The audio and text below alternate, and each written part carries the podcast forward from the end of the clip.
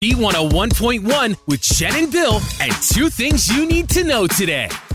Number one, the divisional round of the NFL playoffs are now set. So obviously, we have to start with the Eagles. They will host the Giants Saturday night at the Linc. That is an 8:15 kickoff. Now Dallas beat Tampa Bay last night, so no Tom Brady anymore in the playoffs. Hmm. 31-14. They'll move on to take on the Niners in San Francisco Sunday. So the winners of those two games will meet in the NFC title game. And of course, if the Eagles beat the Giants on Saturday, they will host that title game. In the AFC, it's the Chiefs hosting the Jaguars. That's on Saturday, and that's interesting.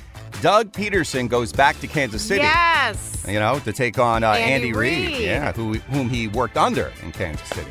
Uh, the Bills host the Bengals on Sunday. That'll be an intri- And that's intriguing matchup. rematch. That's right. Of course, that game was canceled because of what happened Yeah. to Damar Hamlin. So, a lot of interesting matchups set. I just find it very intriguing that three teams from the NFC East are still in the playoffs. And number two at 12 noon today, Josh Shapiro will take the oath of office and be sworn in as the 48th governor of Pennsylvania. Those are your two things on Philly's B101. This episode is brought to you by Progressive Insurance. Whether you love true crime or comedy, celebrity interviews or news, you call the shots on what's in your podcast queue. And guess what?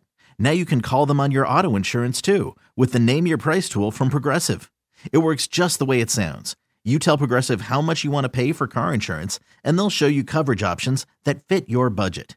Get your quote today at progressive.com to join the over 28 million drivers who trust Progressive. Progressive Casualty Insurance Company and Affiliates. Price and coverage match limited by state law.